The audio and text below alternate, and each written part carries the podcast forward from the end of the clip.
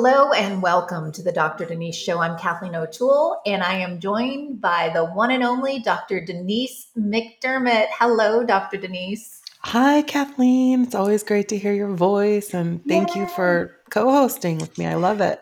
So, right, I, I help you co host a special carve out series of your show called On Staying Sane.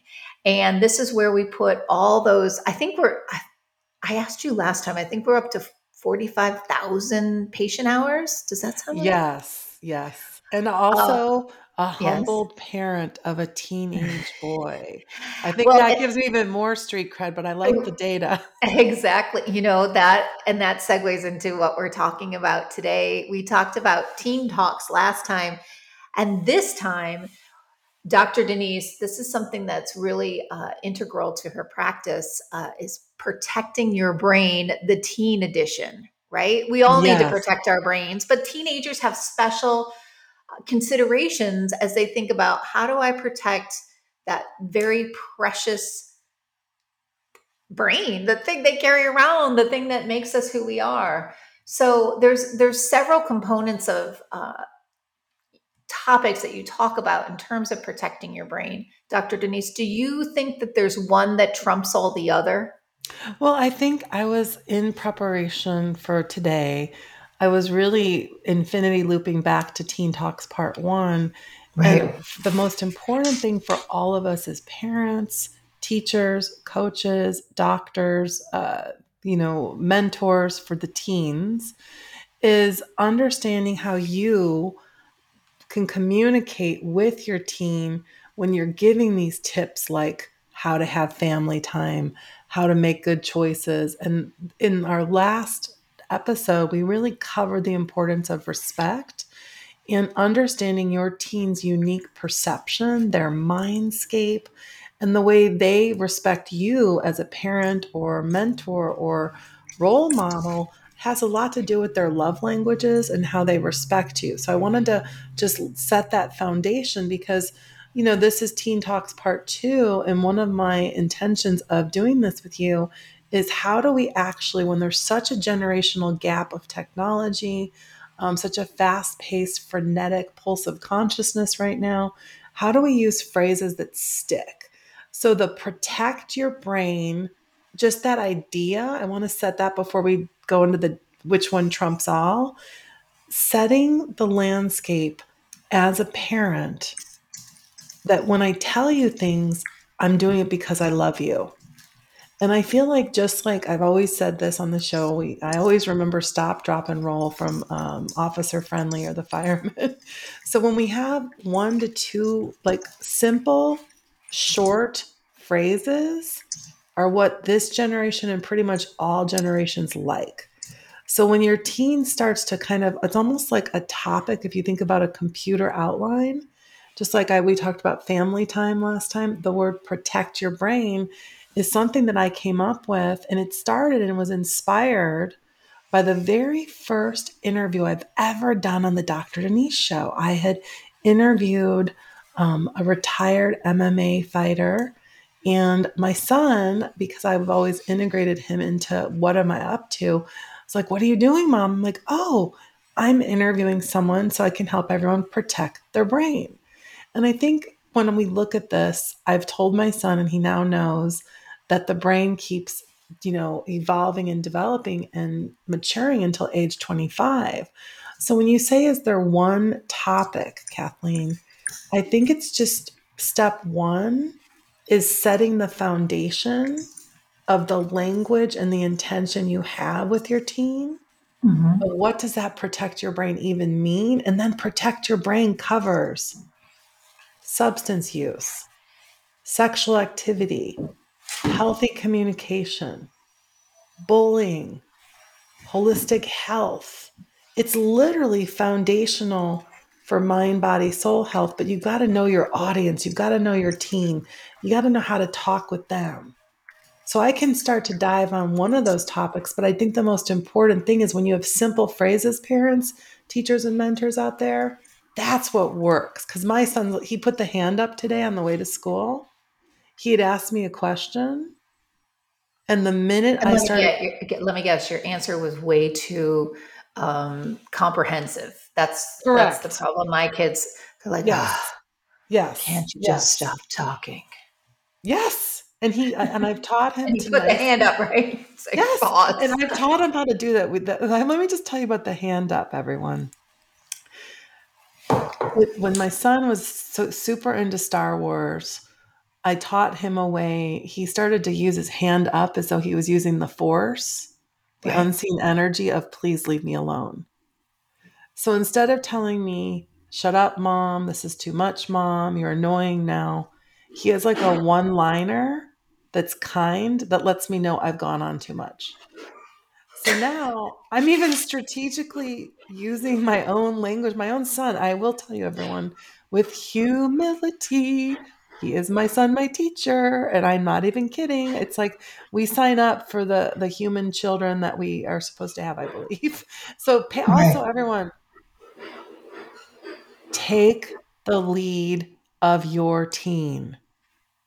Catch them Right. like we talked about in last show sneaky time, sneaky quality time, family talks. Know when I know, no morning, Kathleen.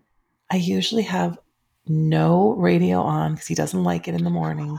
Well, And we that's have what I want. Yeah, that's like what I was. quiet, quiet talk on the way to the bus because it's 7 a.m. But then after school, There's his more energy. he's more energy. And then he was like mad at me last night because I didn't want to have, he wants me to sit there and watch Resident Evil, watching these mold monsters be destroyed. And I told him I'm okay. And I put timers to it. I'm like, okay, honey, my brain can do 15 minutes of this at a time. I don't like to see all this killing. So I've even coached him on my neuro style. And Can I said, go "Honey-" back? Mhm. Go ahead. Well, I'd like to, but before we move on, I'd like to go back to the car because, um, you know, part of this protecting your brain could be the silence that some of our kids crave. Like he needs the silence in the morning, right? Um, my daughter, she, I have a driver for her a couple days a week because I'm working and I can't get to her. And apparently, the driver talks and talks and talks and talks to, to my daughter. And she says, then, then she'll stop talking and then she'll wait 10 seconds and then keep talking. And my daughter's like, the bus is loud. All I want is just some quiet. And we had a humorous uh, kind of talk this weekend about how we could talk to the driver and give her cues to maybe not talk so much and or tell her funny stories that would make her just be quiet for a while. We had a good time actually with it, but it's the silence. And it could be that the brain really needs that silence. It needs that for my daughter, it's after school, the decompression time. She needs quiet. She doesn't need a radio like your son, then, right? So taking the lead of your teen, but maybe, maybe with all the stimuli they have all day long, the silence is golden. What, this is so paramount, this exact topic, and this is a golden thread and universal truth for all of us. And I literally wrote this. I said, It is no easy feat, teen parenting, as it requires a true leaning in as a parent to match your child's energy, perception, and love language. So when I hear you talk about your daughter's need for silence, I will just now say I just did a show and it was titled Perception is Everything. Know your audience, mm-hmm. know your teen, know your neurostyle. I've had to do uh, this is my own thing that I have to do, and I call it shushing myself. And I, I have like a shush yourself. So, with specific tip and tool for what you just described, if your daughter has good rapport with this driver, one thing could be, you know, kid, this, the more like normal thing to say is your daughter could just say, I am so not a morning person. I appreciate your Well, this is afternoon, but I am Well, so she- not an afternoon person. well, she could just say, my my son uses the word neurostyle now. He's Yeah. so proud that that's like an established word. She could say, my neurostyle needs a lot of shush because mm-hmm. I've had a sensory overload at school all day. It's nothing to do with you. You're so kind and lovely. I need light talk or none. Right. And please don't take that disrespectful. I just need light talk. Yeah. It's hard so, for a teenager to like get the right tone, right? With with someone who's in a bit of authority. Like you said respectful, but you know that they uh, you know some are too outspoken and not respectful enough and some are so deferential to the to the authority that they they don't feel that they can say that and it's it's a tricky thing to navigate as a teenager as you're developing your voice yes so this we will get back to protect your brain but this perception and how to have someone have an awareness your daughter's awareness of her unique neurostyle just like my son just like your neurostyle just like mine so an empowerment of talking with your daughter and breaking it down and saying, here are options. One, here's a script you can say. Two, if you want, I could say something. Three, and then at least give your teen or preteen choices. So, because I even tell my son when he's talking to me a certain way, I go, um, Tone, are you kidding me? are you talking to other people like this? He's like, no, but you're my mom. I'm like, well, uh, hello. You should be even more respectful. So I always frame things just like the family time, protect your brain, which we're about to dive in, but the perception and the neurostyle awareness. I do a lot of uh, parent coaching with my son and telling him what's expected and what's not. But then I want him to be the one that's the master of his own perception, energy, and communication. And it's going to vary for every teen. So, as a parent listening, this is a very, I'm glad that we had this talk because there's no two teens that are alike, and everyone's at a different phase of their own neurodevelopment. So, when I um, interrupted you way back when to talk about silence, uh, you were talking about your son. I forget the name, pardon me, the name of the game that he likes you to watch. And then you can only take 15 minutes of it but it gets to one of the major, one of the big pillars of what we wanted to talk about today in terms of protecting your brain, the teen edition, and that's online games. And I wanted to hear what you had to say about this.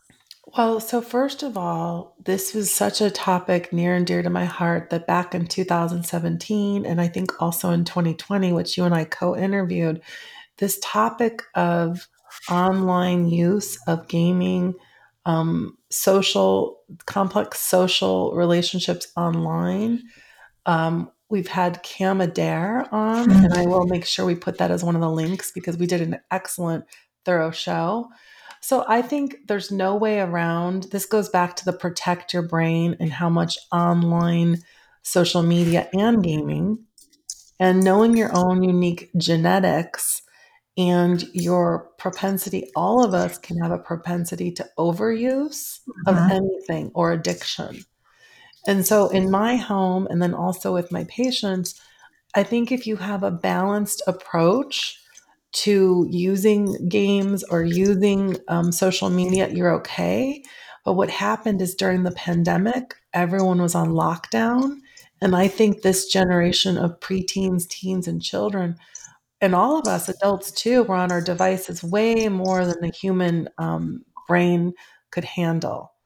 So right. i think that when it comes to my son i he was really funny last night. He's like well mom i have balance i have i spend half the time working out which he is really in good shape he almost has a six pack and I spend the other time online gaming. But mom, I'm not always playing games. I play, he does, he plays Monopoly with his friends online and Uno. And I hear him having a rich social rapport. Mm. And I was very concerned like, honey, why aren't you having all your friends that you say you have at school when you're playing flag football or you're, you know, very engaged in school? Why don't we see them here? We've got a gated community. He's like, Mom, you just don't get it. You don't, you're so 80s like our generation does do more online socializing. So this actually goes back to perception, Kathleen. I didn't want to just so we know there's the data, like the data, like the CDC and the American Psychiatric Association about gaming and addiction. And we know, thank you, Cam Adair, there's some people that can't play video games or can't engage in balance because their their nucleus accumbens and their addiction loop is so much that they can't just step away from it. Right. So I think protecting your brain includes a mindful ingestion of your entire environment, whether it be gaming, social media. So the teen talks part two and how to do this with your teen is to know their unique neurostyle, have them be aware of it, right. and talk in terms of health and protect your brain. Is so there, I, from the doctor standpoint, are there any quick things that you can tell us, like, like be wary, be weir, wary if you see A, B, and C with your teen and gaming that that they might have passed the point where they're maybe doing a little damage to their brains? Well, I can see an absolute extreme example, and it would be Cam Adair. Cam had a situation, and I it's been a long time since I've deep dived on his story, but I do remember it. And by the way, I want to put a shout out and thank you to Cam Adair of GameQuitters.com. He is just he's won mental health advocacy awards. He, as a teen, was struggling. He had some bullying happening he was playing hockey, something happened with bullying, and he turned when your teen turns to all online gaming and they become more isolated. They're in their room, they might have less focus, their grades could begin to drop. They just look sad, they might not be eating as much. So any type of over gaming can turn into mood issues, sadness, disengagement and just not even it could that's like an extreme example with cam. He got to the point where he was suicidal. And so that's an extreme example but if you notice that there's not a mood state for your child that's kind of balanced and they're having a personality change you have to sometimes i know as a child psychiatrist oftentimes it's tricky because a lot of times parents think well they're just a teen they're going through that phase. Right. but they want to be in their room so I think one of the ways as a parent, and we'll keep going on different topics of protect your brain, but this loops back to the importance of that family time. And that actually changes as your preteen and teen grows up. They might need a little bit less, a little bit more. But if you have that golden thread of sneaky family time, quality time, you kind of have more of a an eye an overall view of your teen and figure right. out ways to check in with their mood. So it's all about balance. So uh, thank you because those those um, very concrete signs of overgaming. Some uh, some of us parents need to hear that. The, that also doesn't stray far from the use of social media, whether it be the overuse or the the detrimental. Because let's let's face it, there's you know, there not all social media use is detrimental, but there can be some aspects of it that are detrimental to the teenagers. So let's hear. You know, I and I know I you're have, I have an article that's kind of intense okay. about this topic that I looked up, but before that, I want to say what came to mind today in preparation for the discussion of social media was the terms healthy communication because and that's for any type whether it's on a show in person texting snapchat healthy communication. That's a nice tidbit to put in your toolbox as a parent of talking. So before i dive deep into statistics i want to give examples and then we'll go to see what the cdc says about social media. So i think when someone's a preteen or teen this generation, and I know our generation did it too, there's the difference between kind communication, teasing, roasting someone, and then there's outright bullying if we were to make some timeline, right? And then this goes back to sensory perception. Because if someone is receiving a message on social media and they're not hearing a tone of voice, and maybe they don't know the person, a one line can sound harsh, nasty, awful. So, what one teen might think is just a healthy roast, another teen could think is absolute bullying and they might want to kill themselves. And I have to tell you this before I give the statistics. I'm incredibly fortunate that my son wants me to hear. They do this thing where they're playing um, video games, and sometimes in between, they're roasting each other. And my son's a comedian, and they have a blast doing this and he wants me to listen to the recordings of their roastings. And he's got friends that are of mixed race. And he goes, Mom, this might offend you, but we're a little bit using racist humor. I'm like, OMG. I'm like, what is racist humor? You know what I mean? Your your flags go up as a parent. And so I listened to the whole thing. So if you're fortunate enough as a parent and you are having that trust with your teen, helping them navigate social media, how to treat people. I'm going to go into this data in a minute, but I said, Karen, now, does da da da da, how do they feel about this? How are you guys razzing each other? I needed to know the lay of the land because Karen, in the world, like if you did this at school, I could get a call. And I go, you don't really know if this person wants this. And it wasn't, by the way, they all equally give each other a hard time. So then I feel like as a parent, I'm blessed that he tells me because I get to lean into know your audience. Is this kind? Is this mean? And I feel like I have more of a window into this generation. A lot of these teens that are playing these video games, I, I can speak for a boy teen. Maybe you can help me with your with your daughter. And I have patients too, but this is just more the vulnerable share. A lot of this generation uses a lot of profanity and throws each other under the bus. It's almost like a harsh social media and uh, communication environment. And then let me give you the stats now. By the way, before I give you stats, did you want to say anything? No. Okay, so there's this incredible article uh, that was done February 14th, 2023 by Kirsten Fleming. The internet is destroying our kids. Shocking new CDC teen reports the latest proof. And they have a, a youth risk behavior survey, and here's what it said it said that um, most teen girls, 57%, felt persistently sad or hopeless in 2021 which is double the rate for teen boys, 29%. Nearly one in three teen girls seriously considered attempting suicide. Now, they're saying that teen angst and apathy are not no- novel, but every generation has a different kind of uh, landscape. So they were talking about how in many generations there's like an emo teenager rite of passage, but what's happened? What's going on now that it's so extreme? And they really piggy piggybacked it to the COVID lockdowns and that it's really been an issue with the internet and social media. And then um, there was a study in 2020 that Instagram was wreaking havoc on the mental state of girls and that no one really knows how to intervene. So they were talking about depression, eating disorders, gender confusion, and all the use of TikTok videos, and so much of kind of access to being bombarded. And there's even loops you know, on social media. I read that there's some things with TikTok. I don't have this exact article, um, but really where it took kids down like a dangerous loop. And there's even people that are suing different social media platforms because of what their teens were exposed to that led them to even thinking about harming themselves. Um, and then there's times, I don't know if you've seen it's really hard for me um, and I, I'm, you know, I watch the right amount of mindful ingestion of what's going on in the world. But I've seen videos that go viral where a teen with autism was beat up on the subway. Girls were, I mean, there's so much going on for our youth. So the world of social media and then cyberbullying and then bullying in real person, I feel like has escalated. And it's a huge mental health crisis for our teens.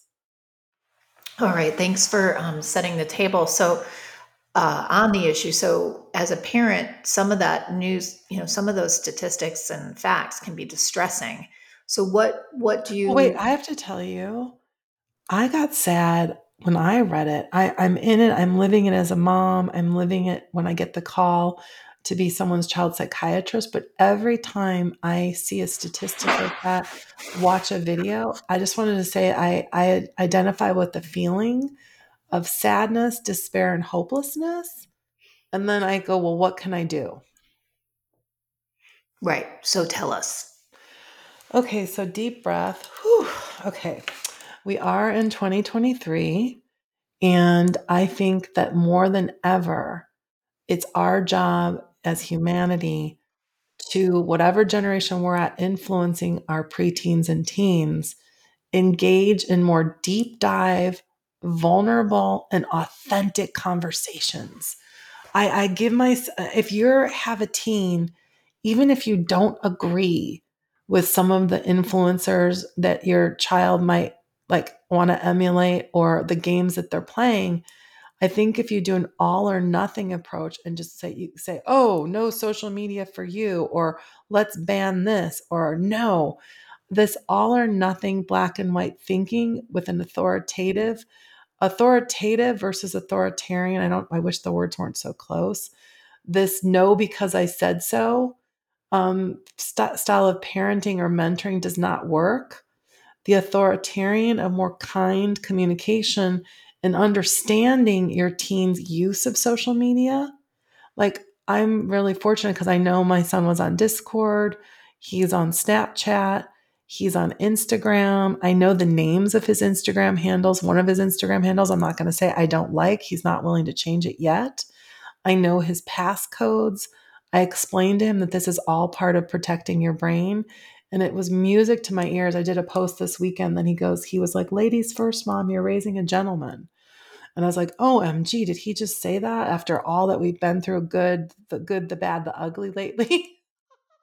so, so because of it more of authoritarian, kind, firm boundaries, you really have to know the landscape of your child's social media. Ask them their friends' names create a space where they don't feel like they're going to get in trouble if they tell you the truth. Figure out the shades of gray with what their teens using. They might be sucked into some virtual reality or internet game. Understand their why. Watch shows with your teen. Watch their video games. Watch some of the reels you don't want to watch. I told my son today, I go, I know you got really mad at me yesterday that I didn't want to watch more of you playing Resident Evil and that this is your favorite thing you like to do. And I just don't really enjoy it. But I do love you. And I will do 30 minutes of what you want me to watch today. And I set timers because I can only handle so much uh, mold monsters being destroyed and I've heard the same influencer that my son likes that has taught him good eating habits, fitness, nutrition. But there's other things I don't like about this influencer. I'm not going to say his name, but there's things that he has really done that have been helpful to my son. So I say, I cannot watch that reel of those people again. I've already seen this five times. Show me something different. I want to watch a comedy. Mom's brain does not want to see all this killing. You know my neurostyle but I love you. He even said to me to try to get me to watch another thing that I didn't want to watch yesterday. Now, mom, remember, you know you have to do things sometimes that you don't like to do. Which I tell him. So it's like he's doing like infinity loop trying to parent back to me. So I think I, I just want to say this is no easy world we're living in. It's a lot of hard work. And I believe that we have to meet the generations and the energy and the perception and the pulse of consciousness. We have to know about our kids' Snapchat. We have to know their passcodes. We have to say, are they when I go to bed sneaking up and staying up all night? So I had my son's phone checked in and I need I think I need to do that again last night. I called him to have a check-in in the phone because I'd forgot. It's like, "Mom, you just woke me up. I'm falling asleep." So he was already falling asleep and wasn't going to be on his electronic. But I, I write these. Uh, the other thing, very concrete tip, everyone. So let me just go through this. Number one, know the landscape of your own child's social media. Number two, create spaces where if they're going to show you what they're up to, you understand what drives their emotions, their aggressions, what characters they like, what online virtual characters they tend to be. Number three, help them navigate socializing, knowing their audience, when to roast, when to tease, when not to do that. I oftentimes say to myself, You don't talk to girls you're dating that way, do you? He goes, No. I'll go, Good. So I use it as like lessons and I try to acknowledge what's going on, create a space to talk about it, then come up with like a framework and I and that's you in your own home have to create your own family time. My son used to want to go to the pool with me every night. Now he likes family time on the couch. It shifts. Your child and teen might shift where they want to have these talks. So just grab it when you can. And I do think as a parent, you need to make some sacrifices. This is energy consuming for me. I have to then say no to other things so I can show up for my child. And sometimes it's tiring and sometimes I get annoyed and sometimes I'm in a crabby mode. So just realize this is not easy. This isn't like a Hallmark commercial. This is like, this is tough work.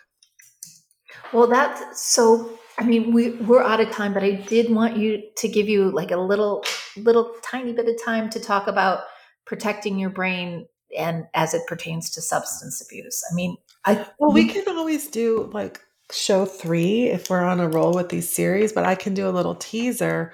Um, I was looking for the article I did way back in 2017 and couldn't find it, but the bottom line is this protecting your brain in general, whether it be video gaming, social media, or substance use. The way I've handled that discussion in my home, and then also when I'm working as a doctor, is I literally say everything's about health. Mm-hmm. More substances you use at the earlier age, you're feeding your, or anything, too much gaming, too much social media, too much sex, the wrong nutrition type, too much sugar. Right. Too much of anything can lead to an addiction. So I like to put it instead of no, no, no, don't ever use like I'm just like raising your hand. I'm going to say this again. That no, because I said so, does not really work. you need to go into the authoritarian and know your child and substance use. My son's like, oh, mom, here we go, the nucleus accumbens. And my unique genetics is that I have a family history of addiction. My father got sober when I was age 11. My maternal grandfather died early because of alcoholism. My paternal grandfather got sober I have a strong history of like like high achievers with addiction, propensity, low grade depression, generalized anxiety, but a lot of people have optimal health now in my family system because they beat their own genetics, right? Right. And so with my son, I don't want to because I adopted him at birth, I just make us on an equal playing field. Um, we have a family history of addiction in both of our families. And then I have a nice way of talking about it with him and how we can have optimal health. And he's like, Oh, yeah, you're so addicted to the pool. And so he's gotten addicted. He really likes the way he looks right now. So he's like sending me pictures. I'm almost addicted to exercise. Yeah. Yes. Yeah. So we can do deeper dives on substance Let's use. Do it. Like, like for Teen Talks 3, but it all goes back to those simple phrases that really can help. By the way, this is very important when you have a simple phrase, no matter what age you are, like stop, drop, and roll, whether it's family time, my son's like, let's do family time. He's been in the let's protect our brain. Mm-hmm. It sticks. Yeah. It sticks. You need to find simple phrases that stick, that are the least judgmental, and make sure your your child respects you and loves you and you love them. Let's end it there. Dr. Denise, wonderful advice. Thank you. Thank you. Thank you, Kathleen, for always asking the right questions and for your precious time as a working mother. And you're so full of integrity. Thank you for our time today. Thank you, everyone.